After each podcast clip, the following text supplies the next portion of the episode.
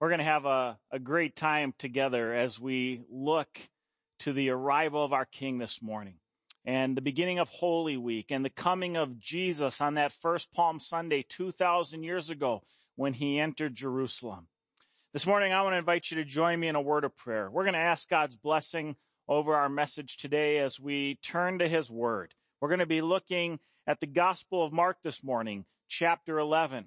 And uh, I want to invite you to join me Let's ask the Lord to open our eyes and our hearts to the power of His Word today, that we might see anew the amazing Savior that we have in our Lord Jesus Christ.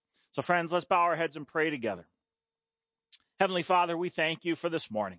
We thank you for Palm Sunday and for this Holy Week. Lord, we come today with heavy hearts. We are in the midst of a very difficult time as a, as a nation and as a world. And Lord, I know that many of us have many things that we're wrestling with and things that we're concerned about today. But Lord, I pray that as we look to you this morning, as we look to the, the beauty of your word and the, and the amazing Savior that we have in our Lord Jesus Christ, that those great truths and promises would renew our spirits give us a great sense of joy and peace and optimism today as we're reminded of where our hope truly lies as your people. That we have a king, we have a savior, we have one who has promised us new and eternal life. And so we thank you, God, for that basis of hope, that sure foundation that we have as your people. So we ask your blessing this morning on our time together as we look to your word. God, encourage the hearts of my friends who are watching with us. Lord, we thank you. We pray this in Jesus' name. Amen. Well, friends, this morning as we begin our celebration of Holy Week and Palm Sunday, Palm Sunday is always one of my favorite days of the year, especially when we're able to all be together for worship.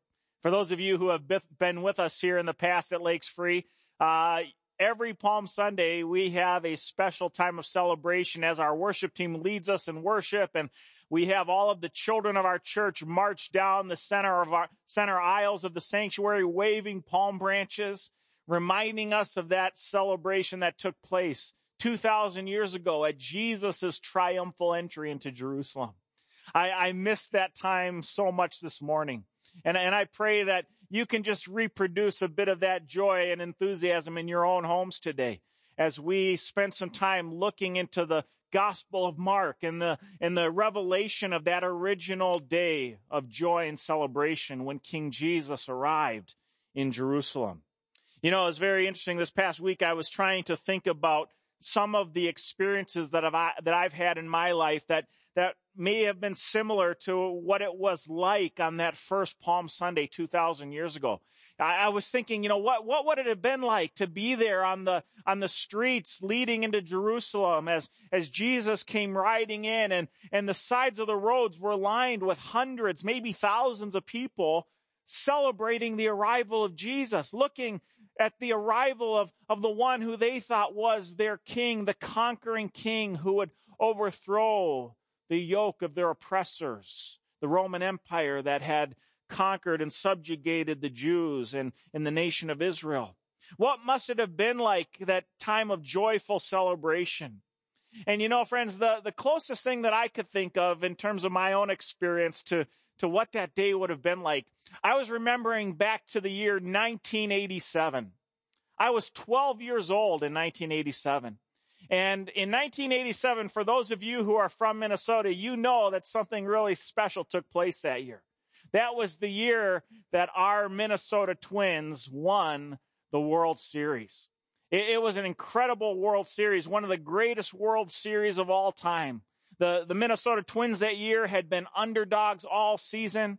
They had made it through the playoffs. Great heroes like Kirby Puckett and Kent Hrbek, Frank Viola. I mean, some of the legends. And, and as underdogs, they made it through the playoffs and, and then they ended up beating the favored St. Louis Cardinals that year. It was an incredible, incredible World Series.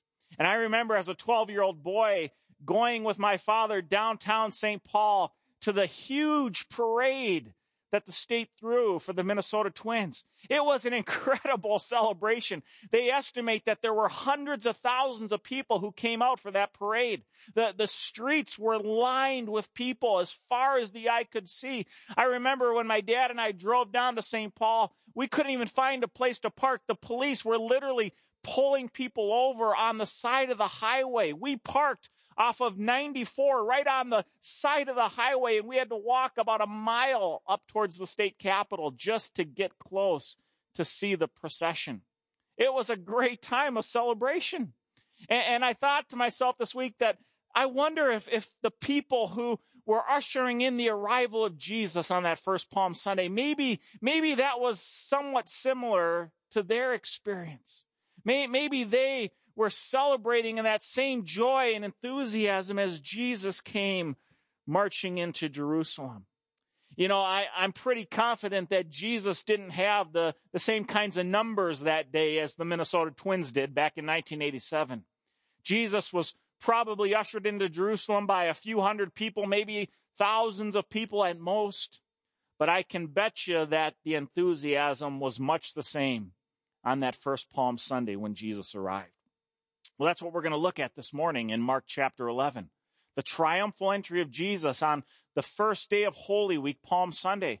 We're not just going to stop there, though. We're also going to look at the second day of Holy Week and the events that took place that very next day at the arrival of King Jesus. It's a fascinating passage today, Mark chapter 11, verses 1 through 18.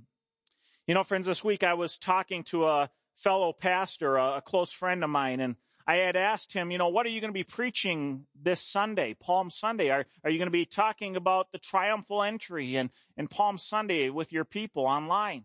And he said to me, he said, you know, Jason, I, I really feel like our people need a message of hope today.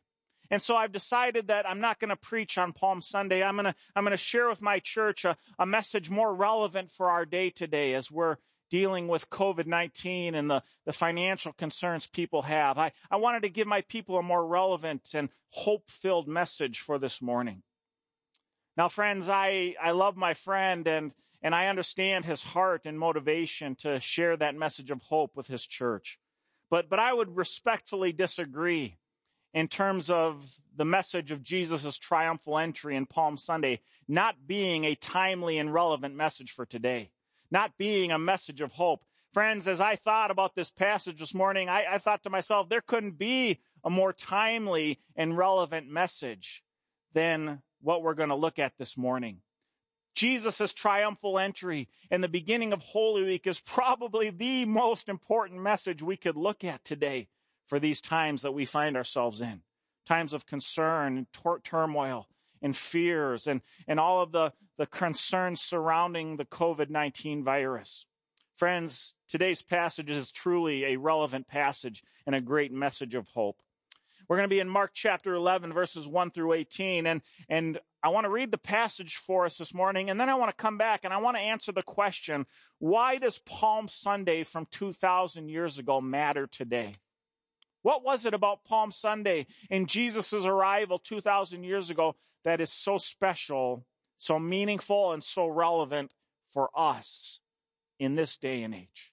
Well, friends, there's a lot for us here.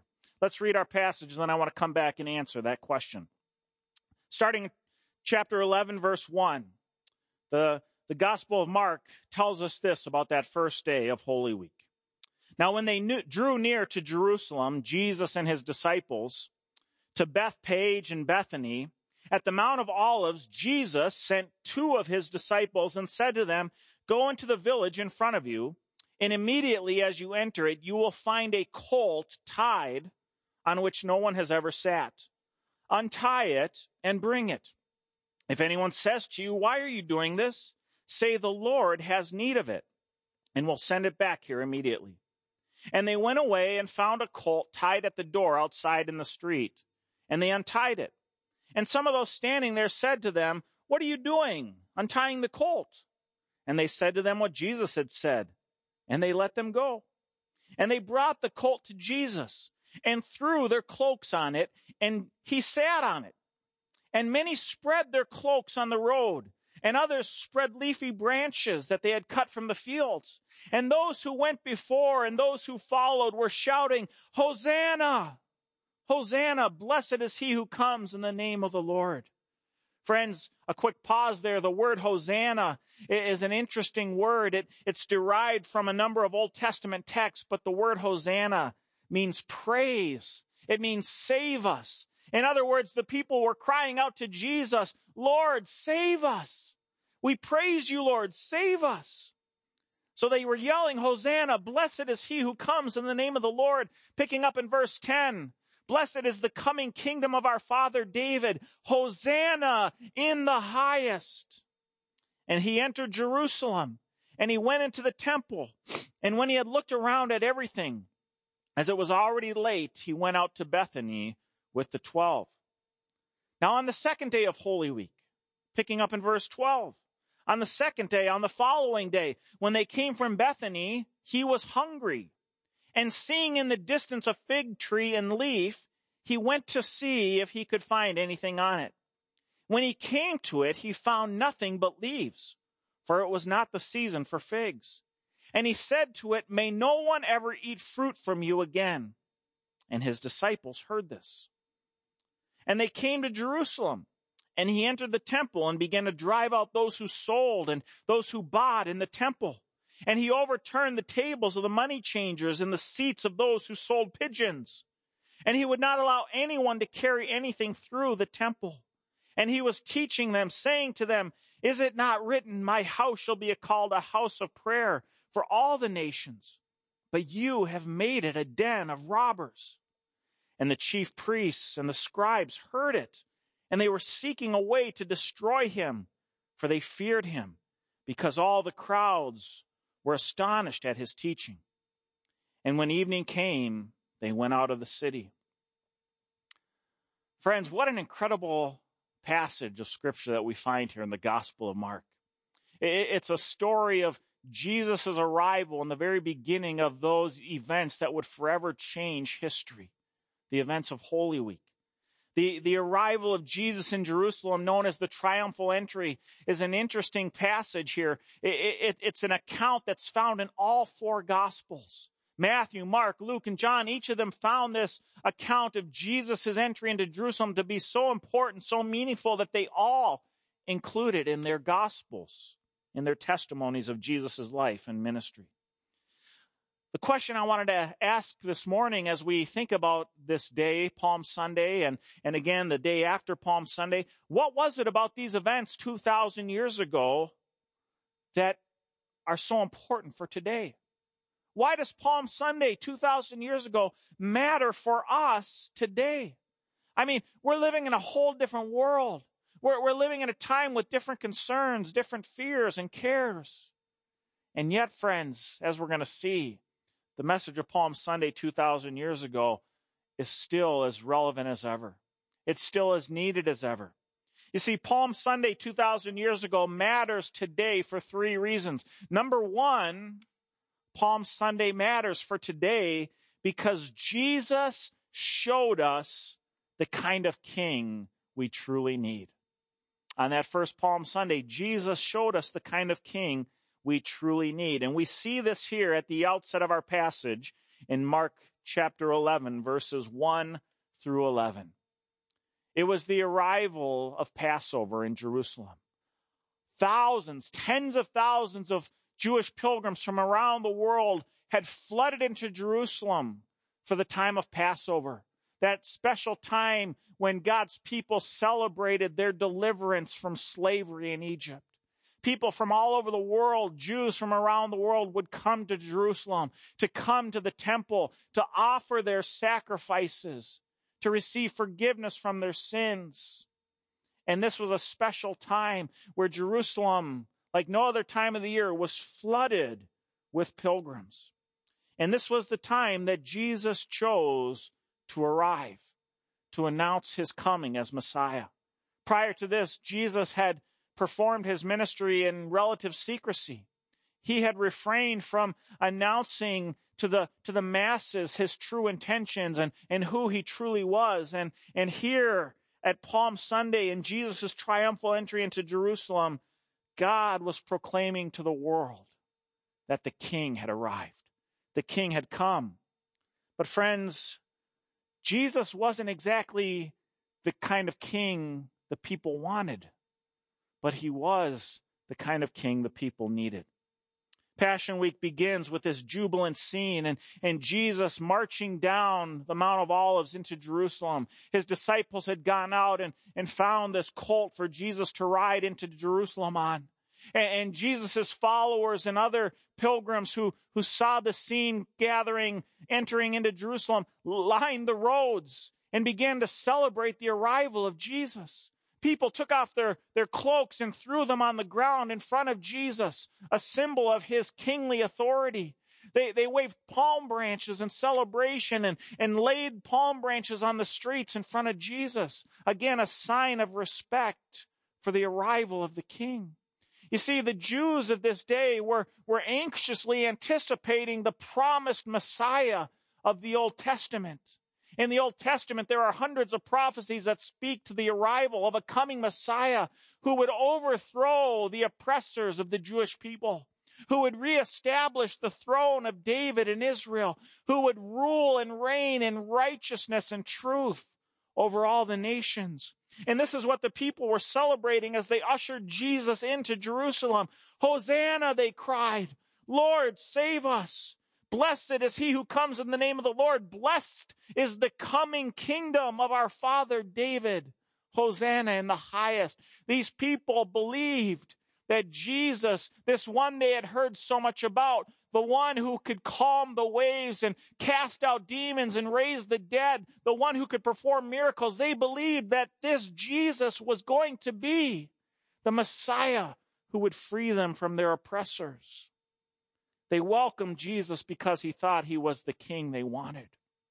But you see, friends, the reality was Jesus wasn't the king they wanted, at least not on that day. But he was the king they truly needed.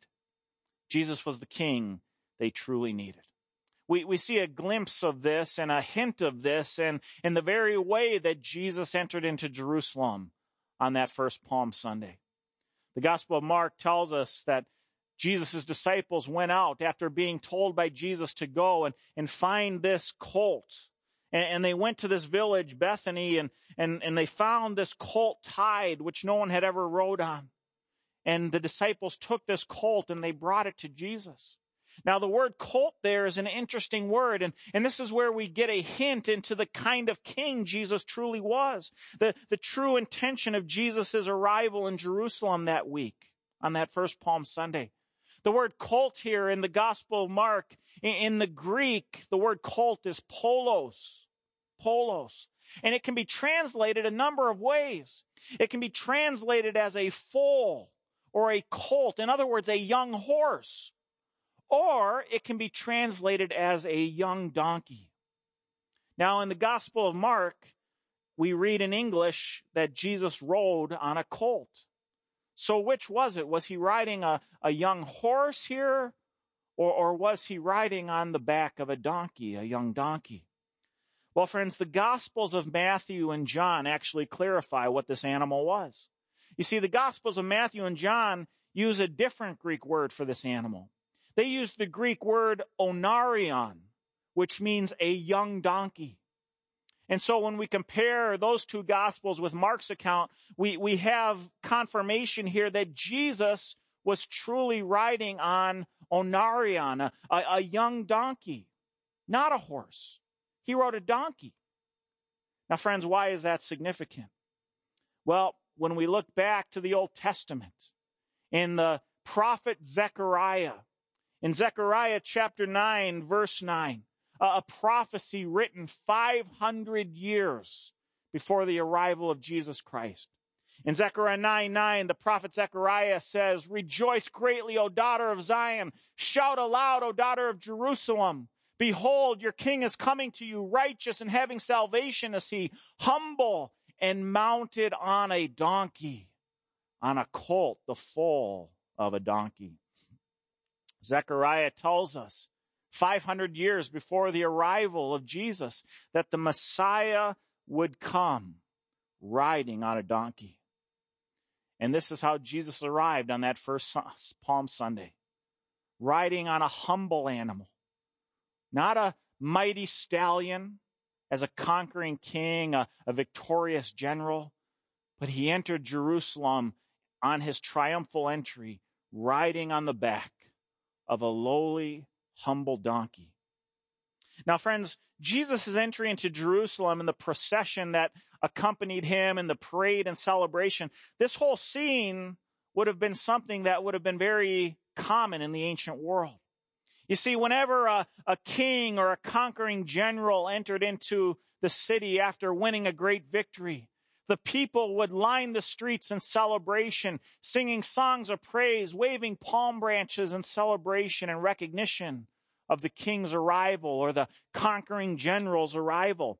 In fact, that very same day, 2,000 years ago, that first Palm Sunday, the people of Jerusalem would have seen Pontius Pilate, the, the governor from Rome who was governing over Judea at the time, they would have seen Pontius Pilate come riding into Jerusalem just a few hours before Jesus, accompanied by hundreds of Roman soldiers in this grand procession. Pilate was either being, or, or uh, Pontius Pilate would have either been carried in, in a, in a, uh, in a carriage by servants, or he would have been riding on a mighty horse.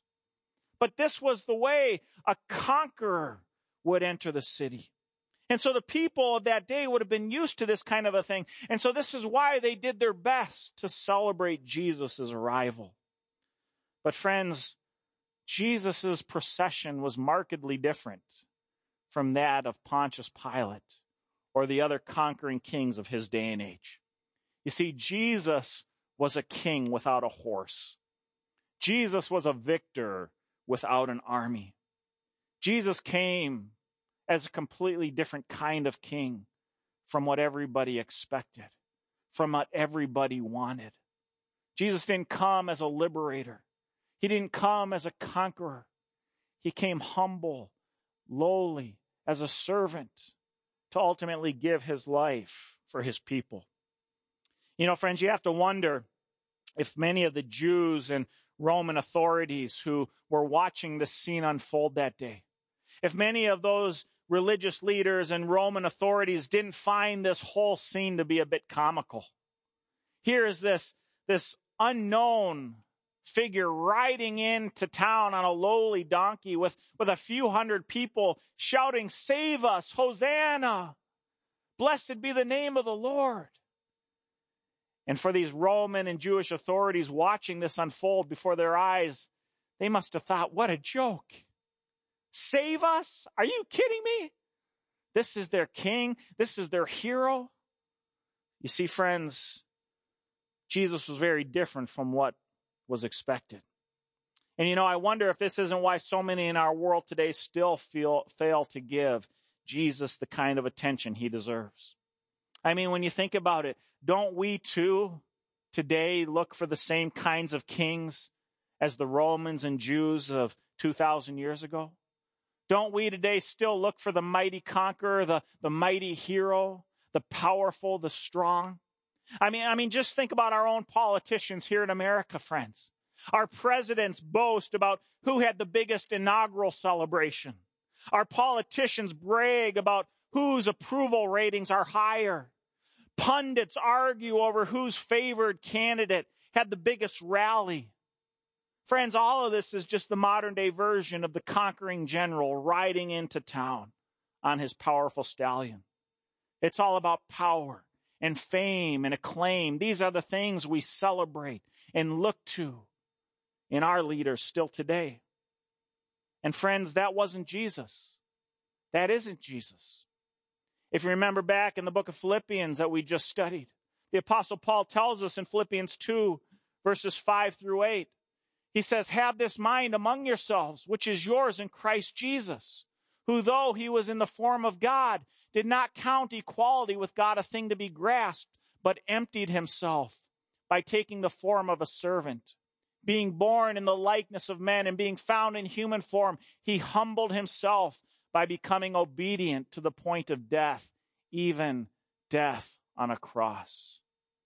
Paul here highlights the humility of Jesus Christ. Jesus Christ didn't come as a conquering king.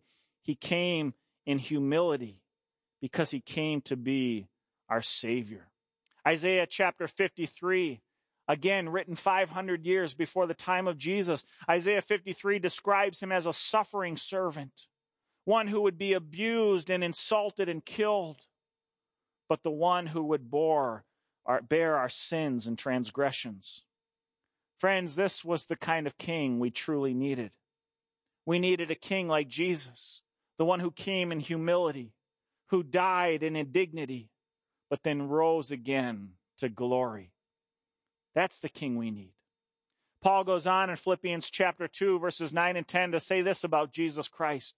Because of what he did, coming in humility, therefore God has highly exalted him and bestowed on him the name that is above every name so that the name of Jesus every knee should bow in heaven and on earth and under the earth, and every tongue confess that Jesus Christ is Lord.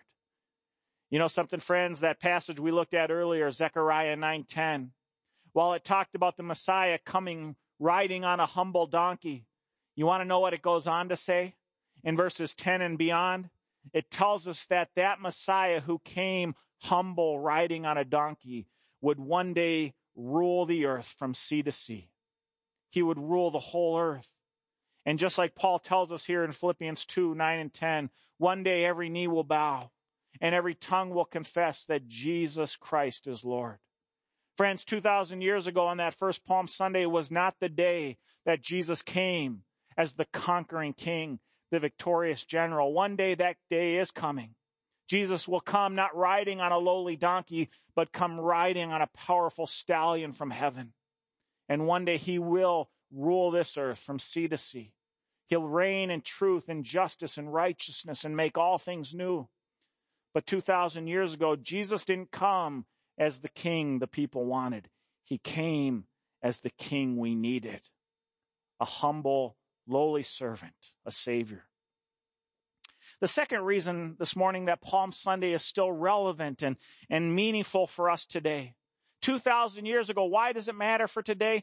Number two this morning, because Jesus showed us the kind of king, or I'm sorry, the kind of desperation we truly face.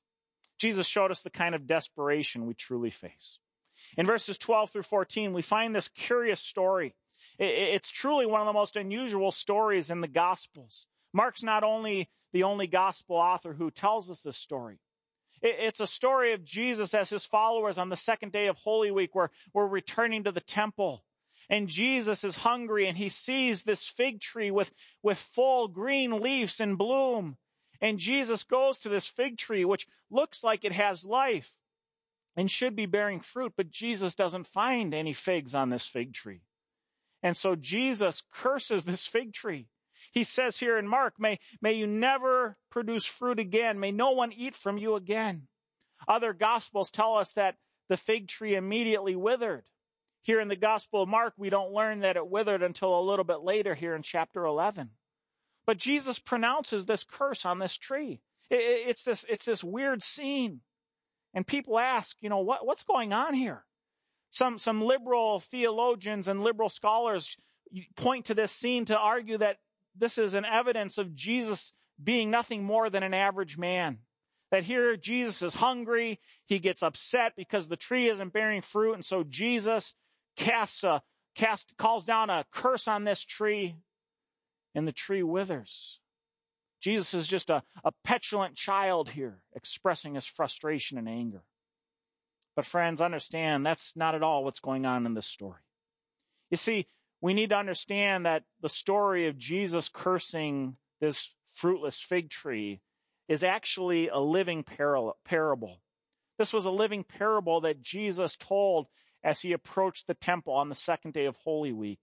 He shared this parable with his disciples, a living parable to help them recognize the desperation of the people of Israel in that day.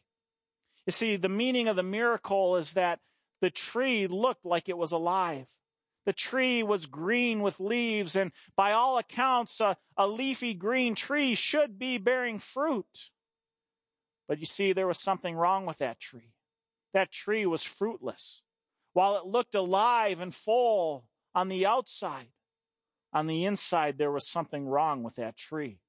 That tree was sick. Maybe you've had an experience like that in your own life where maybe you've been out chopping wood or, or cutting down a tree and, and you cut into a tree that on the outside looks good, but as soon as you get into the inside of the tree, you recognize the inside is rotted. Something's wrong with that tree. Maybe if, if you're a fisherman like me, you've had that experience where you've, you've caught a fish and you bring that fish home to clean and, and on the outside the fish looks good, but you start cutting into the fish.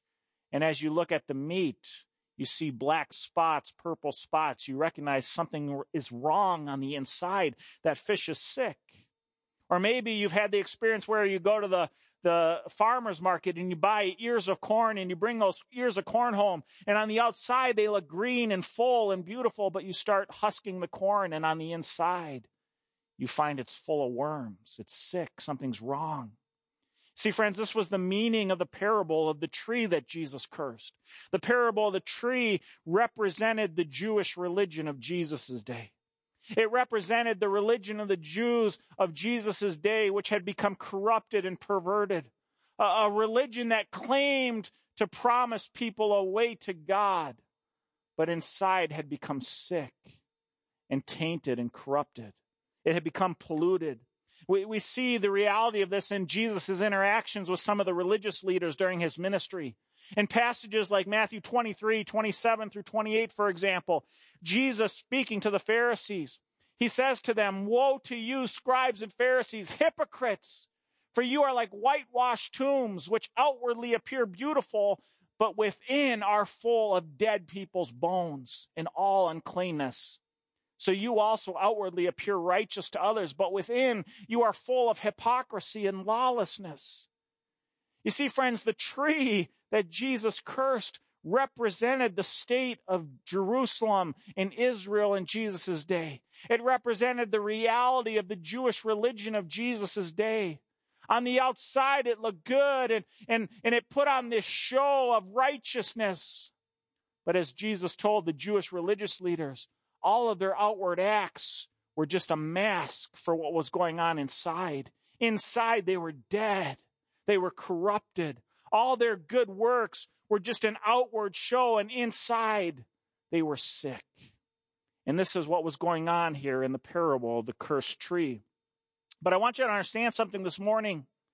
You see, the parable of the tree here has a broader application beyond just the Jews of Jesus' day. You see, the parable of the tree here also represents countless people today in our own world. Maybe even some of you watching this morning, people who, who put their hope in good deeds and good works and being a good person. People who outwardly look very good, moral, kind, loving people. Outwardly they look good, but inwardly they are desperately sick. And because of this, their lives don't bear the fruit that God is looking for. The fruit of faith and repentance, a heart that is truly humbled before God. Friends, Proverbs 14:12 tells us that there is a way that seems right to a man, but its end is the way of death. You know something, friends? There are many people in our world who think putting their hope in good works, by putting their hope in being a good person, by being a moral person, a kind person, that, that these outward signs of righteousness are what will ultimately earn them favor in God's eyes. And they put their hope in good works. But friends, understand all of our outer righteousness is meaningless if inside we're sick, if we haven't dealt with the sin that plagues our hearts. In, in the book of James, we read an interesting statement. The apostle James tells us that faith without works is dead. And that's absolutely true, friends. True faith that doesn't produce fruit is not real faith. It's dead. But I want you to know something this morning. In the very same way, works without faith is also dead. All the good works in the world apart from a saving relationship with Jesus Christ does you absolutely no good. And there are many in our world today who strive to produce this kind of fruit in their life. They strive to live a righteous life, a moral life. They strive to be good people. If you ask them, you know, why do you think you're going to get to heaven one day? They'll tell you things like, well, you know, I just try to be a good person. And there are many who try to produce good fruit. But the reality is they don't have the root. They're not connected to the root, the root that gives life, Jesus Christ. You know, friends, I want you to think with me this morning. What if COVID 19 wasn't the greatest problem our world faces today? What if there was a disease ravaging our nation, even our churches? Maybe even some of you watching this morning, a disease ravaging your own soul that is far more dire than any virus. And what if there were not thousands infected, but billions of people today walking around as carriers of this disease? That would be a pandemic of epic proportions. And friends, I want you to understand God's word tells us that this pandemic is very real. The apostle John in 1 John 1 8 tells us that if we say we have no sin, we deceive ourselves and the truth is not in us. There are many people in our world today who walk around each and every day thinking that they are without sin, thinking that they're basically good people, they're moral people, they're, they're loving, kind people, and they may be so, friends. But all of our outer acts of righteousness are like filthy rags in the eyes of a holy God. See, we have a sickness inside of us. Jeremiah 17, 9 tells us that the heart is deceitful above all things and desperately sick. Friends, if you haven't dealt with the sin sickness inside of you, all of your outer works, all of your outer acts of righteousness, your good deeds, your kindness, your morality are meaningless if you haven't dealt with the sin that plagues your heart. This is why Jesus came. He came into the world to show us the desperation we truly face. And he came to provide a cure. John chapter 3 verses 16 through 18 tells us that God so loved the world that he gave his only son, that whoever believes in him should not perish but have eternal life. For God did not send his son into the world to condemn the world, but in order that the world might be saved through him. Whoever believes in him is not condemned, but whoever does not believe is condemned already because he has not believed in the name of the one and only Son of God. Friends, we have a sickness inside of us. We are desperately sick, but Jesus has provided the cure.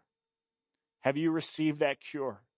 Have you trusted in Jesus Christ, the only one who can cleanse you of your inner sin sickness.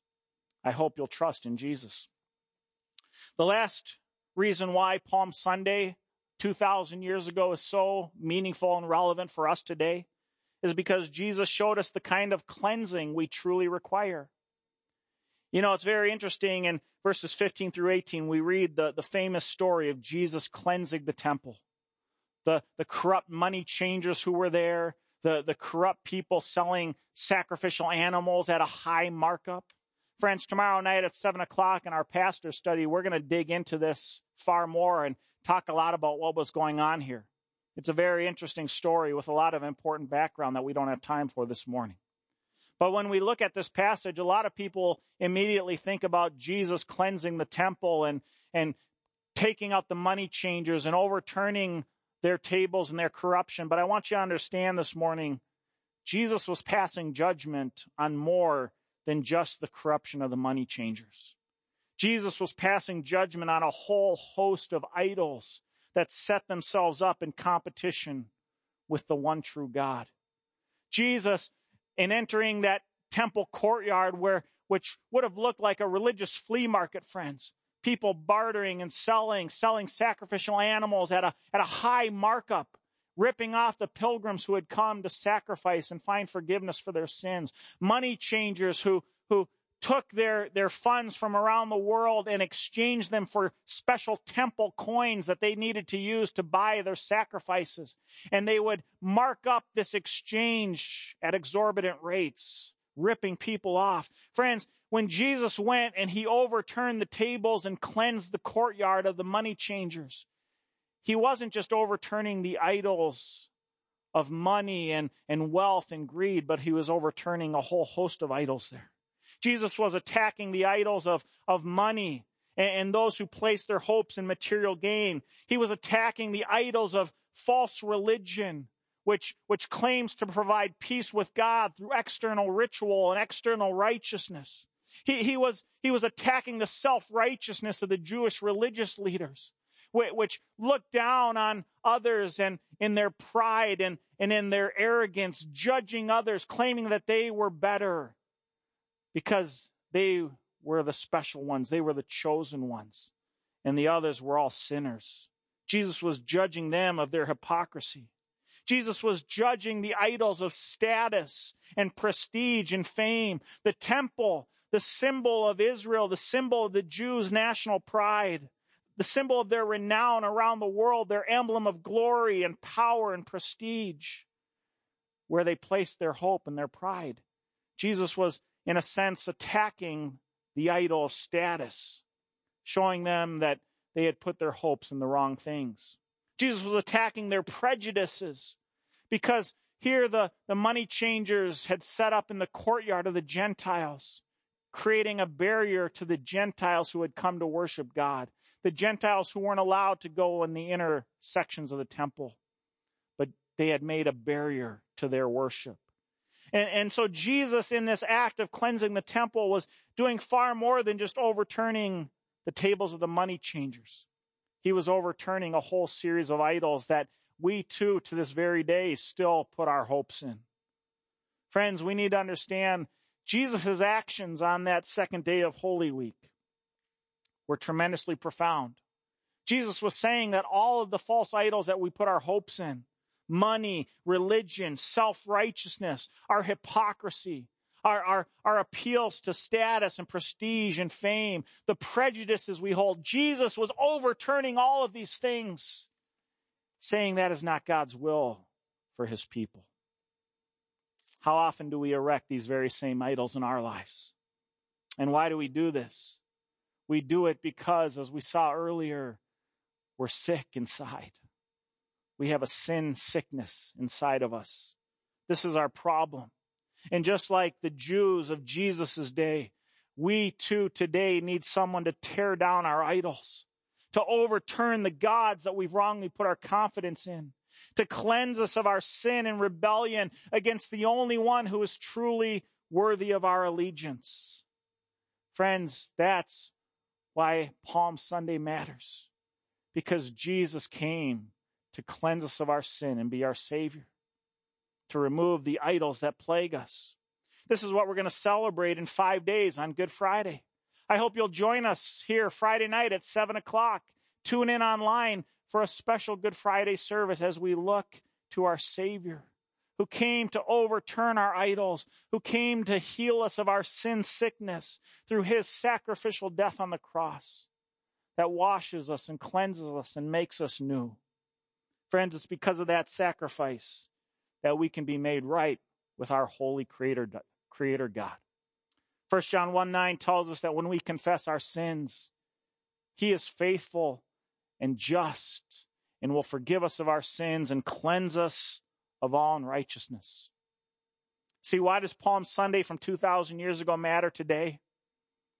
It matters, friends, because it points us to our need for Good Friday. Jesus on Palm Sunday was pointing us to our need for Good Friday. And when we acknowledge that need, that's when we find a basis for real hope, for real life, the life that gives us cause to celebrate on Easter. Friends, I hope you know that life that's found in Jesus Christ. I hope you've experienced the cleansing of sin, the inner peace with God that you can have through Jesus Christ. That's what Holy Week is all about. Jesus arriving as King, laying down his life as our Savior, and then conquering the grave, rising again as our risen King. I hope you know him. I hope you pr- and pray you've put your trust in him. And I hope and pray that you know the peace that comes from walking with him. Let's close in prayer. Heavenly Father, we thank you for this special passage, the triumphal entry of Jesus Christ that Palm Sunday 2,000 years ago. Thank you, Jesus, for coming not as the king we need, wanted, but coming truly as the king we needed.